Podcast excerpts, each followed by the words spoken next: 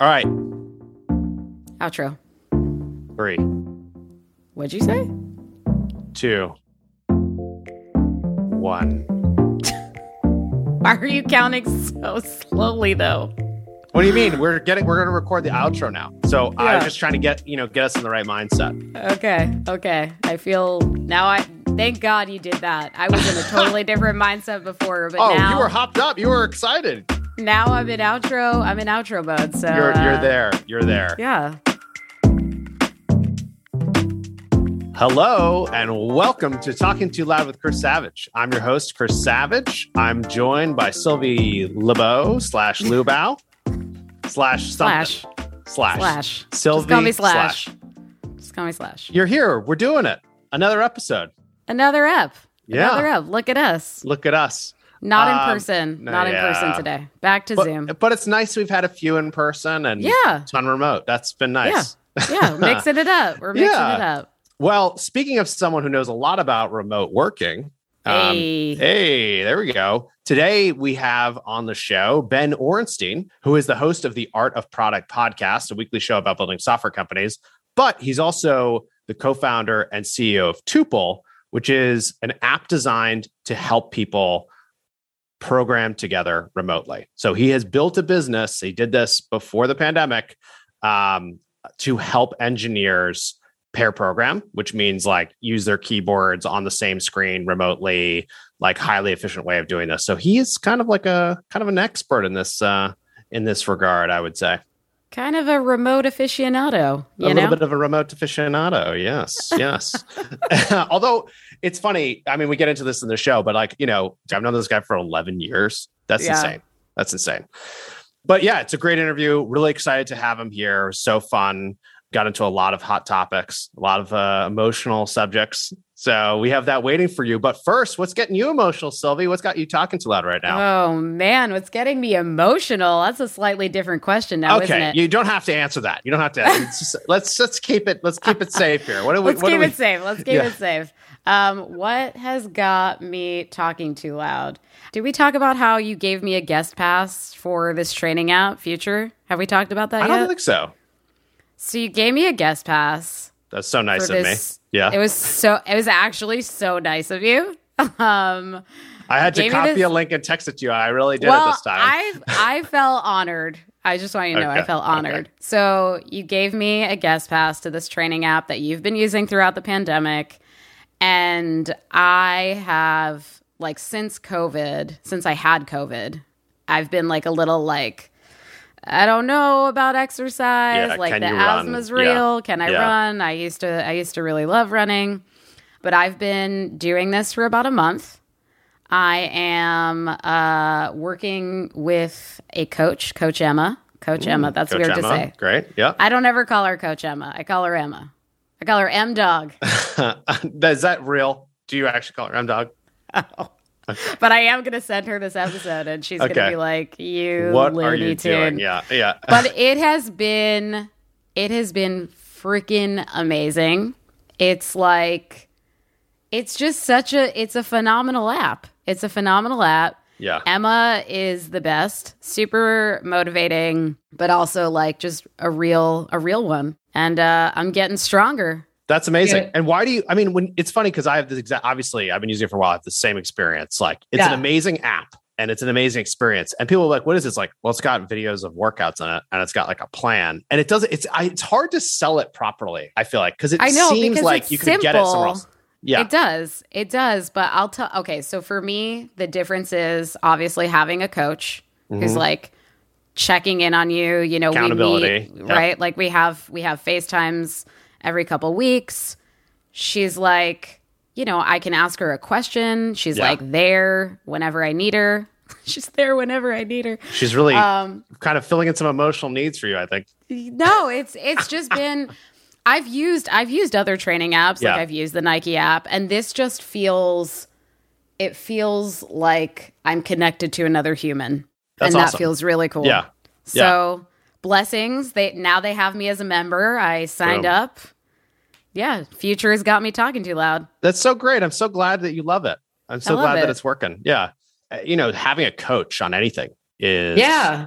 it's like undervalued. I think like a it lot really of peop- is. yeah, like if you think about like an athlete, it's obvious. Like of course you have like a coach. You know, and often you don't have one coach. You have many coaches, especially Right. if you're like professional. Like they're helping you with all these different things. And then we walk around wondering like, what am I supposed to do? Who do I ask questions of? Who's my mentor or whatever? And like there are now things like future where it's like oh you want to coach for like how to get stronger or faster or sleep better or like whatever like Right. you can get somebody who can help you do that. It's a combination of software and service but it's it's just it's very cool that we're at that stage now versus like if you had to find a coach before what would you even have done?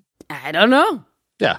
Me either i think. And that's what's so cool about it. It's like it's so easy it just like helps you connect with someone who's like not in the same physical location right like it's Uh. like before this you would have needed you know that personal trainer in person but now Now, now it's now it's remote friendly now it's through an app which is do I smell a transition coming? oh we have a transition here just like what ben from tuple has been building to Yes. help engineers connect with each other so on that note i think we should transition right into the interview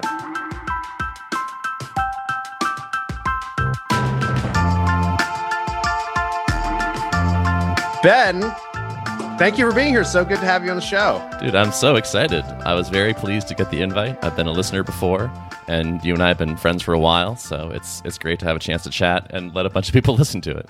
Yeah. And it's funny. I was thinking, I was like, when did we first meet? When did we first meet? Do you remember when? I do actually, and this story is kind of ridiculous, so I feel like I sort of have to tell it. Yeah. Tell it, tell it. All right, so I mean, this is probably nine years ago or something, maybe ten years, some crazy amount of time. I, Um, I was looking at my email and it looks like it was 2010. Okay, so 11 years ago. Damn it, I was sandbagging. All right, so 11 years ago, I met Brendan at uh, a Ruby meetup, I think. And if I recall correctly, I think you you had no other like engineers at Wistia. I think Wistia was like three people or something. Yep. And We, if, or we had one. We either had, okay, yeah, either there was one or zero. yeah. So this is the super early days, and Brendan and I hit it off a little bit, and you were looking to hire an engineer. Yeah. and I thought you guys were cool, and so we started talking, and we were kind of like batting the idea around. And at one point, I was talking to Brendan, and he said something like, "Yeah, we were gonna hire this guy that we liked a lot, but he wanted like one hundred and fifty thousand dollars a year or something ridiculous." And in my head, I went like, "Oh wow." I didn't know you could make that much as a software engineer. it's like I think I was making like seventy or something, Yeah. and so I was like, "Oh well, like I, I also want that." and so, Me too. Yeah, exactly. So I think we like started like chatting a little bit, and I was like, "Oh yeah, like oh that's that's also my rate. I also Yeah. uh, uh, st- in a, a very standard way make that much money." And so I think that that fell apart at that point. And I, I sort of regret that. That that felt, I mean, kind of stupid in retrospect. Um, I could have gotten We've on all the ground done it. floor. We- yeah. but We've was just all- that. bluff. Yeah, Yeah. yeah, Yeah. And then we went to we went to out to eat and stuff and we were trying to make it happen. We went to East Coast Grill and got like the spiciest food on earth, basically. It was really good. Do you remember do you remember that too? Not not as much. Because I think from from our side, that was like one of the first times we ever like tried to like recruit someone Uh huh. by taking them out to like what we thought of as like a fancy dinner. So we're like, Oh, oh, it's yeah, yeah. fancy, but it's like it's really spicy. You're gonna love it. And I remember you being like, okay, like cool. And then we ordered like way too much food. Um, there's just like no way anyone could finish it and just like stayed up super late. And we're like, do you think that worked? And then yeah, you're like, I think I need to make 150 or something. We're like, okay, I guess it's I guess this food won't overcome that. Wow, this is a good story. Right. Yeah. We have we have history here. Yeah. You really do. Okay. Yeah. But so look, obviously, I I know, thank you for listening to the show a little bit, and I know you you know what we're about. We like to start by hearing like what's got you talking too loud right now. What's what's got you fired up, Ben? Hmm. You know what's got me fired up is the Rotary over by Tufts. The Rotary. The Rotary. Okay. Rotary. All right, so I care say a lot. Say more. Say more. I care a lot about road design. Okay. So like Have you always cared about road design, or is this like uh, it's kind of yeah, it's sort of a passion. So like speed limits. are actually not really effective. It doesn't matter what you put on the sign on a road. What matters is how you design the road and how that makes people that are using the road feel. So if a road is like wide and has no obstructions, people are going to drive fast on it. You could try to enforce a lower speed limit, but it's just not going to happen. And so if you make the road narrower and add some obstructions and let people park on it, people will notice that it is more dangerous and drive slower naturally. Uh, and so like I there's some life metaphors in there, you know, but uh, there's this rotary near my house. And so I love a rotary. So rotaries are great. So if you have an intersection at a road, I love like who This is the best. I Yeah. love a rotary. I love a rotary. Yeah. This is yeah. I this is like a personal mission. All right, is to get more rotaries in the world. So let's if let's say you have an intersection and mm-hmm. like two roads are coming together, and so you go, oh yeah, we should put a stoplight there. Obviously, well, a stoplight is great, except it relies on like basically perfect coordination. So when it works, it's fine, but when a stoplight fails and someone blows through it, it's really, really, really bad. Right. Yes. So the failure mode is catastrophic with stoplights. Also, it can be really tricky to get the timing right, actually. Like it seems like you would be able to just figure out like, oh, this one should be this long and this one should be this long. But like what about when it's rush hour versus 2 a.m.? And what about when traffic patterns change over time? So a stoplight kind of requires this like precision and perfection and has this really terrible failure mode. A rotary, and just to be so everyone knows what a rotary is, right? It's like those circles. Yeah. 'cause right? help us Traffic- understand what's a rotary. yeah, what's yeah. a rotary? So people call it traffic circles. People call it roundabout. So rather than like a T coming together, you got a circle in the middle. And when you enter this, this is critical. When you enter the circle, you have a yield sign. You don't have to stop. Mm-hmm, So if the people, if someone's in the rotary already in the circle, you have to stop and wait for them. But if there's not, you can just keep going. So rotaries are amazing because, first of all, you don't have to set anything. It naturally balances itself. If there's more traffic at one side, it will just naturally sort of filter out. And so you don't have to get the timing right. You also don't have to pay for electricity to keep the light going. You don't have to repair the lights. These are all amazing things. But so so it reduces congestion. yes, Sylvia, you love this. I love it. Yeah. I love it. I It's love so it. good. I love it. It's so good. And so it reduces congestion.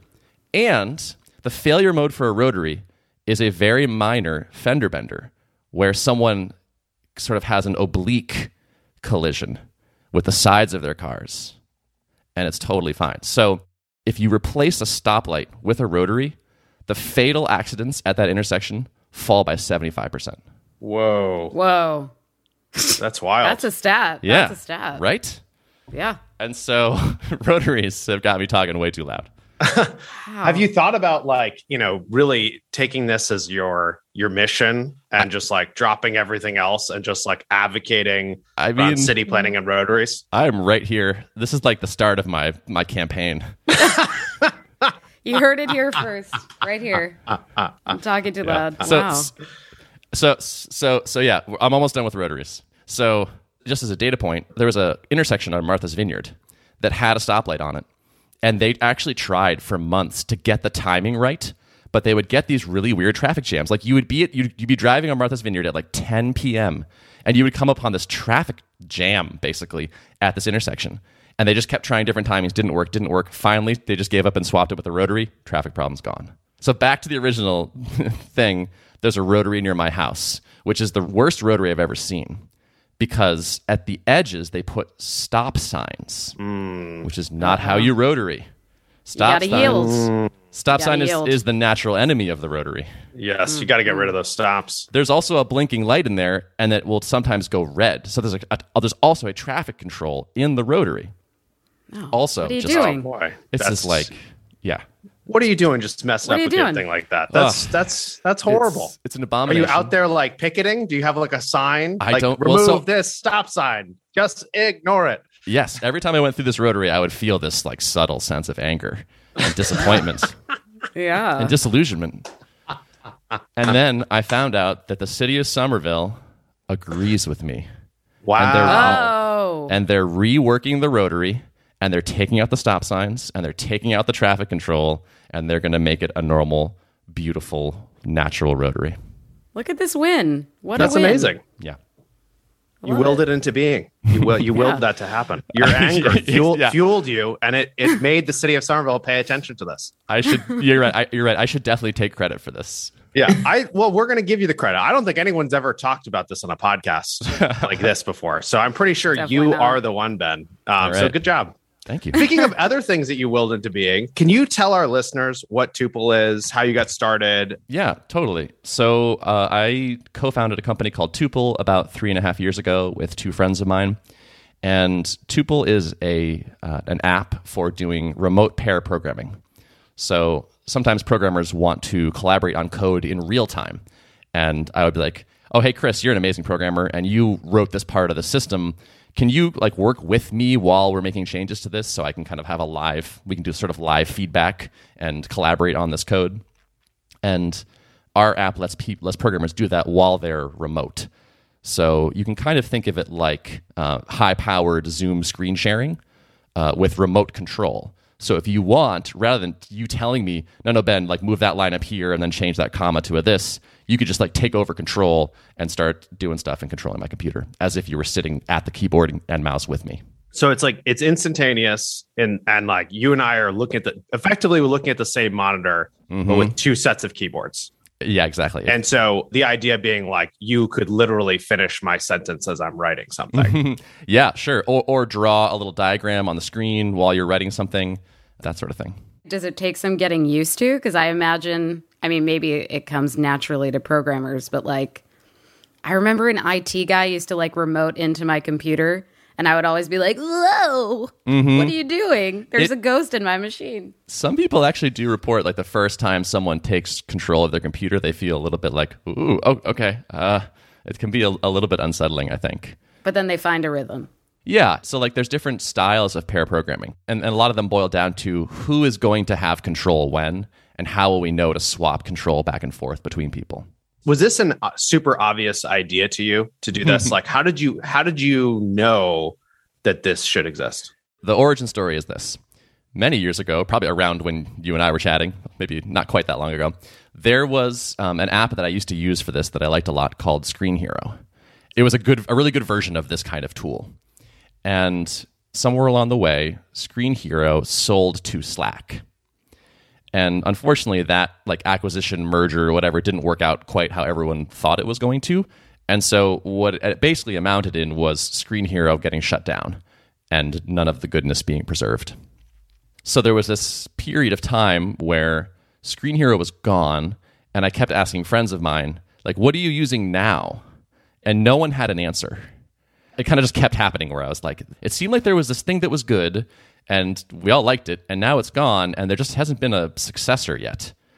And so i started talking to like people that might use it friends of mine and they were like oh yeah that'd be amazing to have something like that back.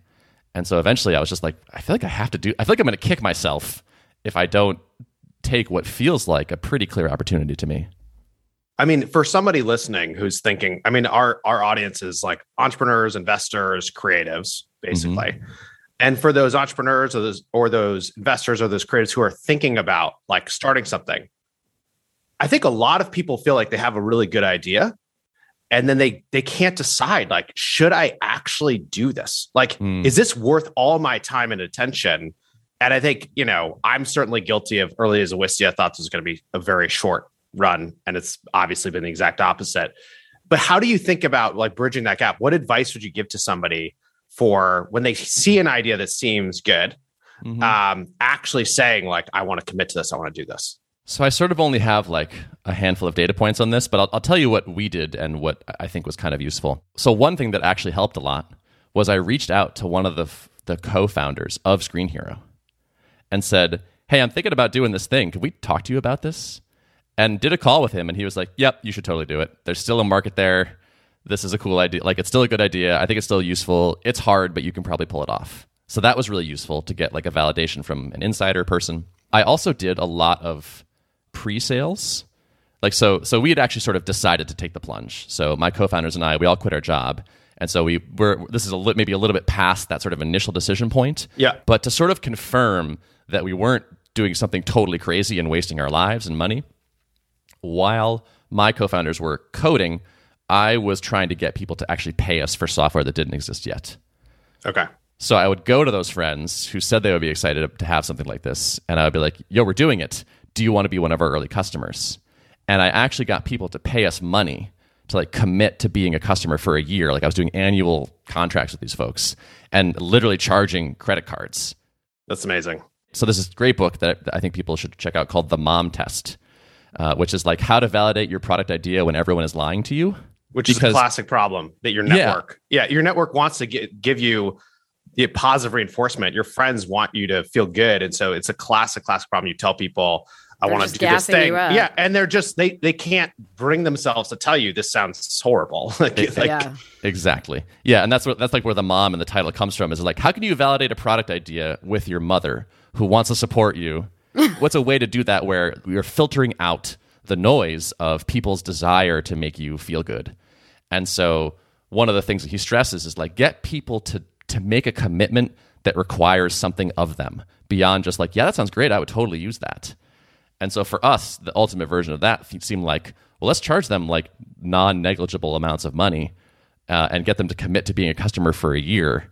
And if they do that, we're probably not like totally off base here. Yeah. And and you're being held accountable. Like yeah, you gotta yes. you gotta make the thing. That's that's true. Yeah, that's that's true. And I would tell people like, look, if we we think we could make this, if we can't, we'll refund your money. But like, I think yeah. we're gonna. I think we'll do this. How long was it from when you got those first pre customers or customers to pay before you were able to like hand them a product? So I was sort of selling continuously, so it varied across the customer base. But the it was basically nine months of development before we had an alpha in people's hands how did you handle that? Like, what, how did how did you get those folks to to stay committed? I mean, I think we just told them what was going on a lot. Okay. So we, we built semi in public, but we were sort of extra communicative with these early people. So we had a waiting list of, of folks who had like entered their email, and then we had a, a list of people that had actually paid us money. And we would just email this group maybe once a month or so and be like, here's a screenshot of what we have so far. Or like, oh, here's the status of this. And and here we think maybe we're targeting this date roughly for for a launch. That's cool. It's funny because it, I hadn't realized this part of the story, but it, um, it's almost like Kickstarter. In that, like, yes. here's an idea of a thing we're going to do, pay up front. My experience though with many Kickstarters, I fund, used to fund a lot of stuff that would just like show up like five years later. Yeah, and then it would be like already done by some other company. So I'm glad that didn't happen to you. Me too. Yes. Fortunately, I think, yeah, I think bits are a little bit easier to uh, make happen than producing a bunch of atoms. And so you started this obviously a few years ago, and remote work is happening, but it's not mm. a requirement. What what has the ride been like with COVID and like forced remote work? Like I have yeah. to imagine it's been insane for you guys. It was totally insane. Yeah so so we had a number of like customers that were like fairly large company like uh, Shopify is a, is a big customer of ours. And I think when like around when COVID started, they maybe had like one or two hundred people using the app somewhere in there. And then Shopify said, "All right, everybody go home uh, and work from home as of now. And for uh, remote uh, code collaboration, we're going to be using Tuple. We already have a license. Go use this." And so like our Shopify team went from like 200 to like 2,000 in oh like like 36 hours or something. And that was happening across the customer base like that. Like everything just blew up. So like our number of paid seats basically like quadrupled across the customer base in like a handful of days. Wow. Um, so like a bunch of stuff broke, as you might imagine. Yes. Because yes. you know suddenly the the infrastructure couldn't handle it. Um, but we got it all sorted out, and basically since then the growth rate has been you know it's not like there are a few crazy months where the, the business blew up, uh, but even now that it's returned to more sane levels, the growth rate is still like at least twice what it was before, just wow. because there's so many more potential customers. That's incredible. But how how big was the team when you're going through that? I mean, I'll just say from our side, you know, we saw similar, not the same scale, but we saw similar things happen, of course. And it was like, all right, hold the line, don't hire anyone, don't fire anyone. And then it was, oh my God, like overages are going wild, signups are going crazy, and we had to start hiring people to like manage that. Like, what was that process like for for you all? Um, we were a team of three. Uh,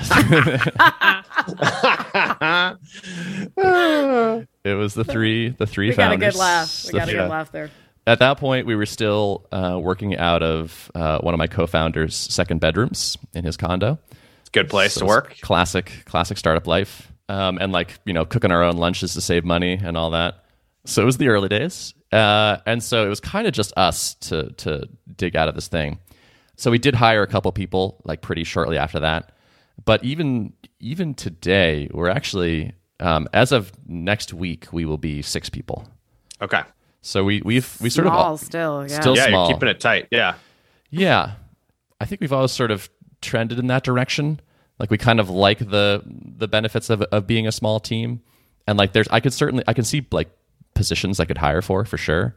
But I'm sort of in favor of the like keep headcount kind of as low as you kind of can without like harming the business. Um, but I don't know. My my philosophy is is in flux around this right now. We'll see. Like maybe I'll look back on this and regret like restricting us us that way. But uh, so far, it's been it's been kind of nice to be a small team. What do you like about it? Just curious. The communication overhead is lower. Um, the payroll is lower. It makes the business, you know, much more. It's like there's a lot more margin to play with. Whereas like we're not in danger of not having enough cash flow. We know everyone pretty well. Like like there's there's a chance for the culture to kind of like seep into and be affected by a new person and have that kind of stabilize and be be good and, and then like we can add an, another person to that slowly. Yeah. And you've come from larger organizations. I mean, like, how big was Thoughtbot when you left? thought it was like 115 people, but spread out over a handful of offices. Kind of like our office was maybe 30 people. when you're in a spot that you're making this decision because it's such a critical decision of like do you want to grow the team a lot or not do you want to like you know spend down to you know neutralize your burn or go negative or whatever. Like it's a it's a hard call. It's because it's like you're trying to predict a market and then if you have more people will it make a difference or not? And i do think that a lot of the a lot of people actually skip over the spot i think that you're at which is like the gelling small like unbelievably committed huge amounts of trust Mm. and like people that what i feel like at that stage like there's someone you can everyone can be doing the work of which would normally take like 10 people if you get it like really zeroed in Yeah, I think that's true. And and I, I read um, No Rules Rules by the founder of Netflix recently, and they talk about talent density um, and like how great it is when everyone that is there is really excellent, and how that can have this kind of uh, compounding effect or interactive effect because everyone looks around and is impressed by everyone around them. And it lets and it like can like be more productive than having more people, but maybe you've like lowered the the quality bar a little bit uh, to hit that head count. What about do we have talent density right now? I think we do. I think we're pretty talented. Just gonna well we were able to get zoom working today Yeah. Yeah, record, we- we so that nailed was that. good that was Yeah. good The density on this Um, call is pretty solid. Yeah yeah. Um, so obviously you're in this amazing spot. Like the market changes dramatically. You already have, you know, the customer, some of the customers that you, you know, Shopify is going from 200 seats to 2000, but you're, you're able to solve this like discrete problem that people didn't know they're going to have, right? Like how do you help engineers work together really well, like pair together when they're working at home in different places? But so many other things were obviously disrupted. Um, and one of the things on my mind is like, singing, right? Aren't you a big Mm. singer? Yes. What? Yes. Uh, so yeah, I've been I've been singing pretty much my whole life. Um, I've been part of some sort of singing ensemble since I was probably six or seven, and that's like my most enduring hobby and passion. And that was actually really tough. So I sing in a chorus in Boston called the Tanglewood Festival Chorus, which is the group that sings with the Boston Symphony. And that has been like an incredibly fulfilling musical experience. And of course, that that shut down until recently. So so just recently, actually, last night I went to a chorus rehearsal for a different group, but it was like just just singing with people again in public was like really wonderful. But yeah, it, like this outlet of mine was pretty well gone uh, for the longest it ever has been. Losing that was was for me that was one of the harder parts of like pandemic times for sure. Do you think there's a way to make, you know, that type of connection work virtually, or do you think there is not? Some people have reported there's this app called Jamulus, which is like apparently very low latency audio singing, made for singing basically, singing remotely. And some people have said like it's it's pretty nice. It's like a pretty good version of of doing that. But there's just something different and special and magical about like standing with people and like making music with them and like the way it feels when you like hit the last chord and then stop and like the inner like the energy from the audience and or the or the the group you're playing like singing with. It's just I, I'm not sure this you can get m- very close to that. Are you ready for this big reveal? Yes. I I was in an a cappella group in college. oh my gosh. Oh wow, did that. Sylvie, I didn't I didn't know that. I know, I know. It's a big reveal, plot twist. I'm a little tone deaf, but it's Okay. okay. Were, were, It's okay. we knew that, I think. were you the vocal percussionist? Sometimes Okay. Yeah. I can I can do a you know like a terribly uh, hacked beatbox, but Nice. um You're gonna beatbox no. us out later, right? oh yeah oh yeah. I sang one hand in my pocket. That was my solo. Oh, nice. My Alanis Nice. solo. Yeah. Yep, there you go. So You want to give us know. a little now, Sylvie, or no? No, no, no, no, no. That's later. We'll we'll rehearse, Sylvie. later I'll, is never. okay. Yeah. I'll learn the bass part, part for you. We can do it. All right. All right. We'll try Jamulus. exactly. Yeah. So the thing I was I was thinking about here is like obviously you have built a company, or building a company around helping people do something together um, that they couldn't really do well before, right? Like if it wasn't really if it's not really low latency and you can't actually have both people controlling the keyboard and all this stuff, like it's not going to work. And then you're in this position where you have this thing that you're so passionate about um and it's like that how can i i just kind of wondered like if you would be sitting there thinking like oh maybe i should build something for this or is it even possible? Because it's interesting the difference right? Like you know if we went back 10 years ago i feel like people would say like they imagined maybe that people would be like Mm. doing pair programming together. And i kind of feel like people would imagine you could be singing together too. I mean we all have like these incredible computers that have you know we're recording ourselves all remotely right now and it's pretty high quality but it's still there's like a gap there so that gap is interesting to think about it's like what is that gap Yeah. I, yeah. I mean, I guess so. For me personally, pairing with someone remotely is about as good as pairing with them in person. And the delta is mostly around. Well, it'd be nice. It'd be nice if there was zero latency. If you were like literally right here, um, and it'd be nice if I could kind of see your body language a little bit more and, and tell like how engaged you are, or or we could go get a we could go like take a break together and and keep maybe keep Yeah. talking about the problem. But those things are like sort of small compared to the the rest of it. But with singing, because singing is this like artistic thing, I feel like a bunch of it is just like, how do I feel while I'm doing this? Does it feel rewarding and special? And the the gap there, I think, would probably be bigger. Yeah that makes sense especially if the love is coming from being with people and having the shared experience i'm not a singer in fact i tried out for a cappella in college and couldn't, couldn't make it so i'm definitely not not not not good enough Wait, Um, what was your audition song? I'm not even getting. We're not getting into that. it's an absolute disaster. Um, Okay, a okay, true, true disaster. But like, it's funny because like my equivalent is probably like this sounds so stupid, but like giving a talk and like Mhm. giving a talk to a room of people and Yes. like trying to like get see how engaged I can get them and teach them and like get them to laugh. And it is definitely it's weird. It is not the same at all Yeah. remotely. And there's parts that are way better remotely too, actually. I've found we'll have these all hands meetings and a lot of different people present. When you're doing that on Zoom, it's actually easier. It's like, all right, yep, here's these like five different people switching between them. There's no mic failure, there's no confusion about where to look or like how to use someone else's computer or whatever. And it's funny, we did a one or two all hands meetings like hybrid before Delta came. And now we're back to like everyone wearing masks in the office. And like it was like stressful in a different way for hmm. everybody to switch. And so it's this weird thing of like, yeah, part of it is a lot easier remote, but I also just miss that, like, really miss that feeling of getting people excited and getting a, a group of people excited. It's like nothing else like it. And I don't know when, how that will happen. That's a, like, at least it sounds like for you and singing, like, people will definitely go to concerts. But I'm like, I'm not sure unless we do full company retreats and have like things at it. Like, if we will, at a consistent basis, have a giant room full of people. So, so super agree on on giving talks. Like same same thing. I, I need the energy back from the audience, and like I want to do like interactive things anyway with them. Yeah. But I, actually, I've been curious about like what your your plans are. Or like if you probably don't know, but I'm, I'm you've been fully in person and now question mark.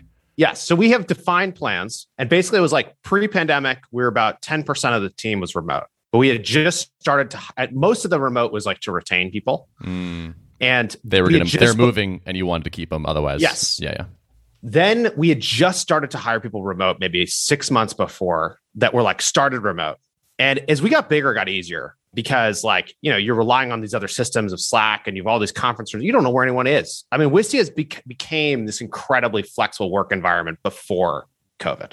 Mm. So that's how I would really describe it as like flexible, which Mhm. meant that some people were remote, but on the average Friday, no one's in the office. But a lot of people are working or available. That was Mm. like how it was. Mhm. Now, what we've said is like, we're going to be hybrid.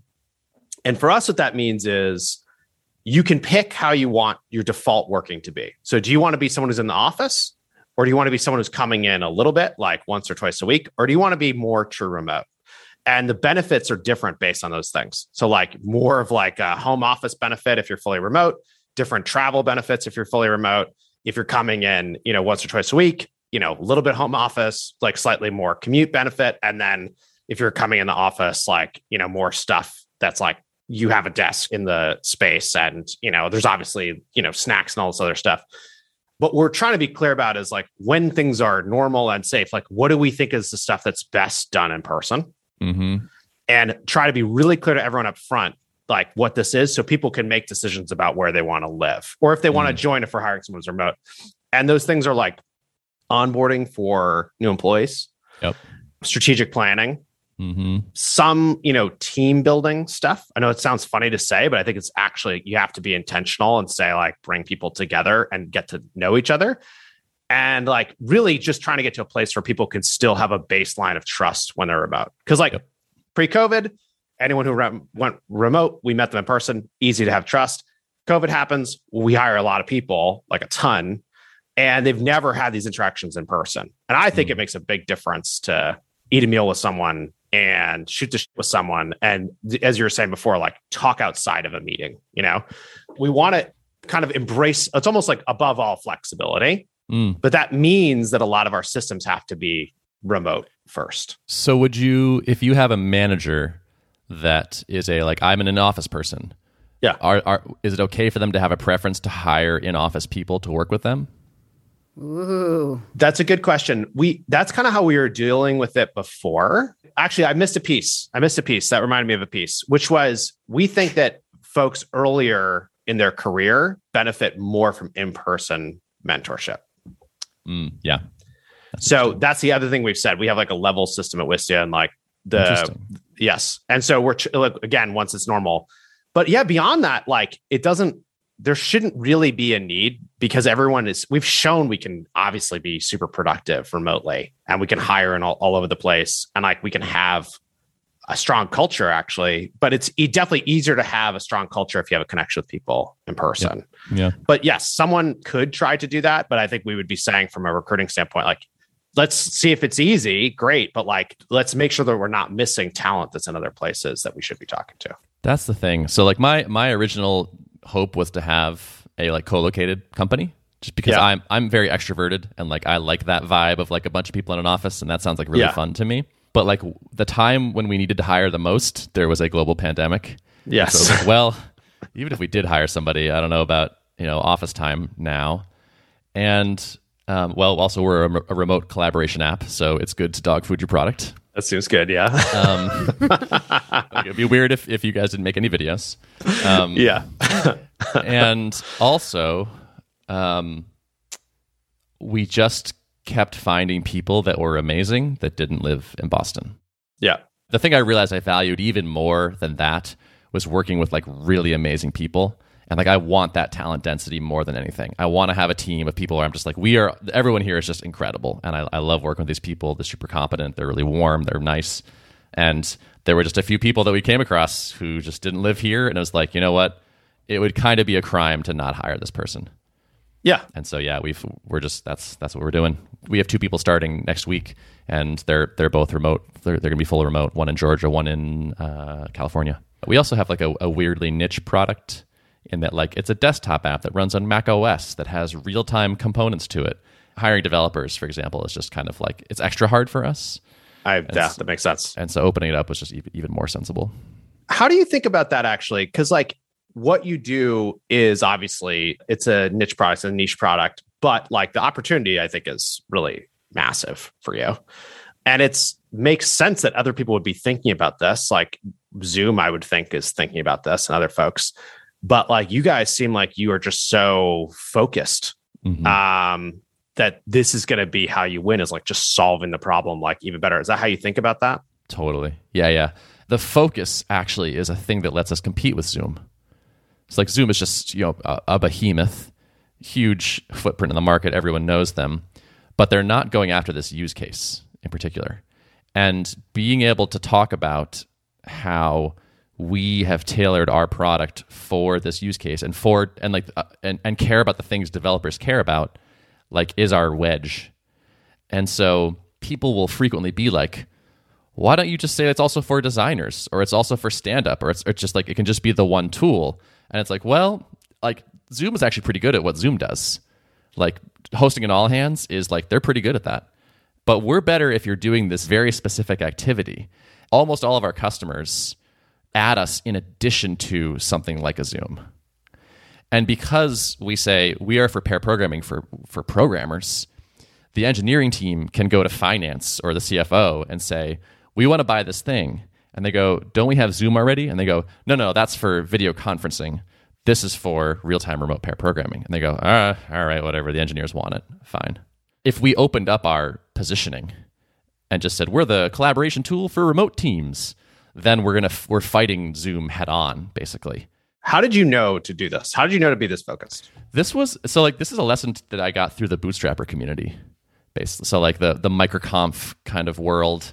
So this great conference called microconf for people starting starting kind of like smaller software businesses, I guess. And this sort of niche down advice is kind of canon over there, I guess. And I, and I think it's good, like especially as a smaller non VC backed kind of operator you would rather operate in a small niche that lets you find customers more easily like it, it, you want the right person to be like oh this is the exact perfect tool for me even if that segment is not super large. It's just funny because i think if you are not a part of maybe if, if you or anyone is not a part of that community isn't getting that advice it feels like it feels counterintuitive totally yeah yeah you think i want to have as many possible customers uh, as i can I would exactly. want a, a, a trillion dollar addressable market, of course, obviously, because then I only need a small piece of it. But then it's just like so much harder to make a good product. Like as a develop as developers, we actually know what developers care about, and so I can write things like Tuple uses like very low like CPU and it has very low latency and we support complex keyboard shortcuts and these are things that like zoom just kind of probably won't care about that much ever mm-hmm. like certainly never as much as we do and that message just resonates so strongly with our audience.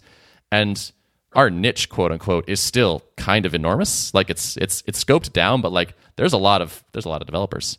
And I think it's been a total key to our success for sure. It's, it's just that positioning, just deciding that no, no, we're for this thing and not and not this more general thing. Yeah, I love that advice. And I, I love that way of thinking. And if you're listening right now like this is what you need to do is like you need to you need to get more focused than you think you should be the internet has interconnected everything in a way that was like never possible before and i think like these tiny little these tiny little groups can be enormous on an absolute basis but really small on a percentage basis and I, I mean i think about that a lot and i feel like a lot of the the stuff that we've done right and the stuff we've done wrong at Wistia has been like when we make a mistake and we try to be too broad. Oh yeah, that's right. Like of course that's too broad at this moment. Like we need to zero back in, and it's still po- and it's possible to do that. I feel like a lot of folks are always trying to exactly as you said. Okay, I'm gonna make this. I'm gonna make an energy drink. Who's it for? Everyone on Earth. Mm. It's like because that's this giant market. Sounds amazing. It's gonna be so delicious. It's like. Mm. Yeah, that doesn't work. But like if you made an energy drink for uh, programmers who are using Tuple, maybe like you'd have a shot. totally. Yeah. And th- I think that internet connectivity point is like really is really huge. Like a small seeming niche can still probably make you millions of dollars a year if you do it right. Like yeah. S- somebody somewhere is going to make a paid community for Rotary enthusiasts. And I, know, can't, I can't wait to see that. Do a do that's, a nice job. Make, make yeah, nice, that's on the horizon. Yeah. So. Um. Well, I feel like that's the perfect way to round out this episode. Um, oh. Back to the beginning. Um. but um Ben, thank you so much for being here. It's super fun and also great to realize just like how long we've known each other. And it's it's awesome to see what you guys are doing and to see the growth and like the passion and commitment you have. It's it's just really it's really great. Likewise, thank you. I mean, watching what you are all doing is uh, is definitely inspiring to us as well. I think like your sense of like playfulness in particular has been something that I have sort of tried to steal and copy, and uh, so props for putting that out there. Awesome. All right, thanks for being here, and uh, I think that's it. Is that is that it, Sylvie? That's it. Okay, cool. That's it. Nailed it.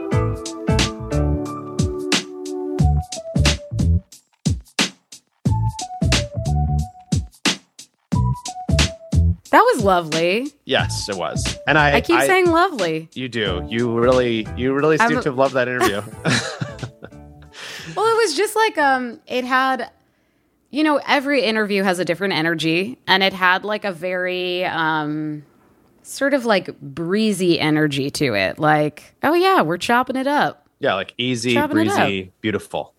Cover girl, cover Yep. Ben. It's amazing how the jingles stay in there. Yeah, cover Ben. Um, Cover Ben. yeah, I I just think it was cool too that like the starting the interviews with t- talking about what people are talking too loud and like yeah, almost like that. I mean, everyone can't see this because it's not all. We're not releasing the video of this. I don't know why. Of Ben's face.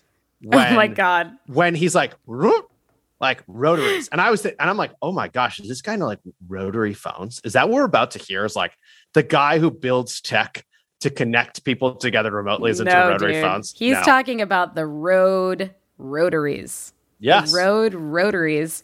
It was actually so funny to hear him talk about that as a newish driver. I can't even say I'm a newish driver because I still don't have my license. Wow. Well, you're But- getting there. You're getting there, Sylvie. Rotaries, prior to this interview, Rotaries gave me panic attacks. I'm just like, oh no, oh geez. But he made it sound so exciting and delightful. I can't wait. I can't wait for my first Rotary. It is weird. I feel like rotaries are is something that people are afraid of. They just it feels Yeah. like scary for no. And his point being like, you're not going to get no in bad. You're not. I your know. accents are going to be a lot safer because Yeah. of the way it works. And you're like, oh wow, I know. That's and you're telling me that I've never have to wait for red light again. Like that's what I'm telling you. There's no more red lights in this world. If you have rotary phobia, listen to this episode. This it's is gonna the blow one. your mind. Yeah, especially we want to tell people this now in the outro. Yeah, now. If you're really outro. afraid of rotaries in a car, I need to tell you if you can hear me, please rewind because I know you skipped the outro. Rewind. rewind to the beginning. You don't even rewind anymore. I guess it's just drag the scroll wheel. Like yeah, it's just scroll, It's just scroll it back. this is senseless. We've lost control. We've lost We've control. lost control. I don't know what's happening anymore. Okay. What's happening is, in addition to rotaries being a scintillating point of of discussion, I also um, the the the thing that I the thing that was clicking for me was like this idea. Is it niche or niche? I I don't know. You know what's really funny is that um, we had an enormous debate about this at Wistia. Did you? I said Niche? used to say niche, Yeah. and then a lot of people were like, "No, it's niche," because like in the brand affinity marketing playbook, we talk about you have to pick a niche, and I was told uh, that this is like niche is like the more universally used version of the word, but this is literally how episode two of show business starts right, right. on this No, exact I- topic. yes, like this is like this has been yeah. It absolutely does. Well, Ben said niche. I think I say niche. Either way, the fact that Tuple is made for programmers, and he was talking about like starting niche and staying niche. Now that word just has lost all meaning, but focus. I love that was another. that happens. Yeah. That was another word that we used. Staying that focused. It was such an interesting sort of approach to like the beginning of the business and then to like carry that through. And you you seem to be like pretty impressed with it as well. Like I don't know, like does is Wistia similar in that sense? Like Yeah, yes, we're definitely similar. I think the thing that I'm impressed with is like this was not a thing that was talked about when we were starting. Like that was not Yeah. clear. In fact, it's almost like it's just a byproduct of like the markets for everything are so much bigger now, and they're bigger because everyone's interconnected, and every little group can be on an absolute basis like massive audience. But it felt like we were constantly we were constantly dealing with this challenge of like, should we go broader? Should we get more focused? And it was like broad focus, broad focused. And the lesson over and over is like the spaces are often way bigger than you can fathom. And it's being focused is how you win. And even sometimes things that look really broad are still really focused. stay focused. Stay focused on that niche. And watch out for the niche coming around the corner. okay. All right. We should remind our listeners to like and subscribe. Yes. Like and subscribe wherever you listen to podcasts. Send us your feedback. We want your feedback. We want your voice memos. You can send those to ttlpod at wistia.com and leave a review. If you're liking Leave the show, review. leave a review. We love we love reviews. The most wild review that we see in the next few weeks, we'll read it on there. Great. Okay. All right. Bye, All right. Sylvie. Talking Too Loud is brought to you by Wistia. Hosted by Chris Savage. Produced by me, Sylvie Lubau, along with Adam Day. Executive produced by Wistia Studios. Listen to Talking Too Loud wherever you listen to podcasts. And hey, rate and review us wherever you listen. And check out more content from Wistia Studios at wistia.com.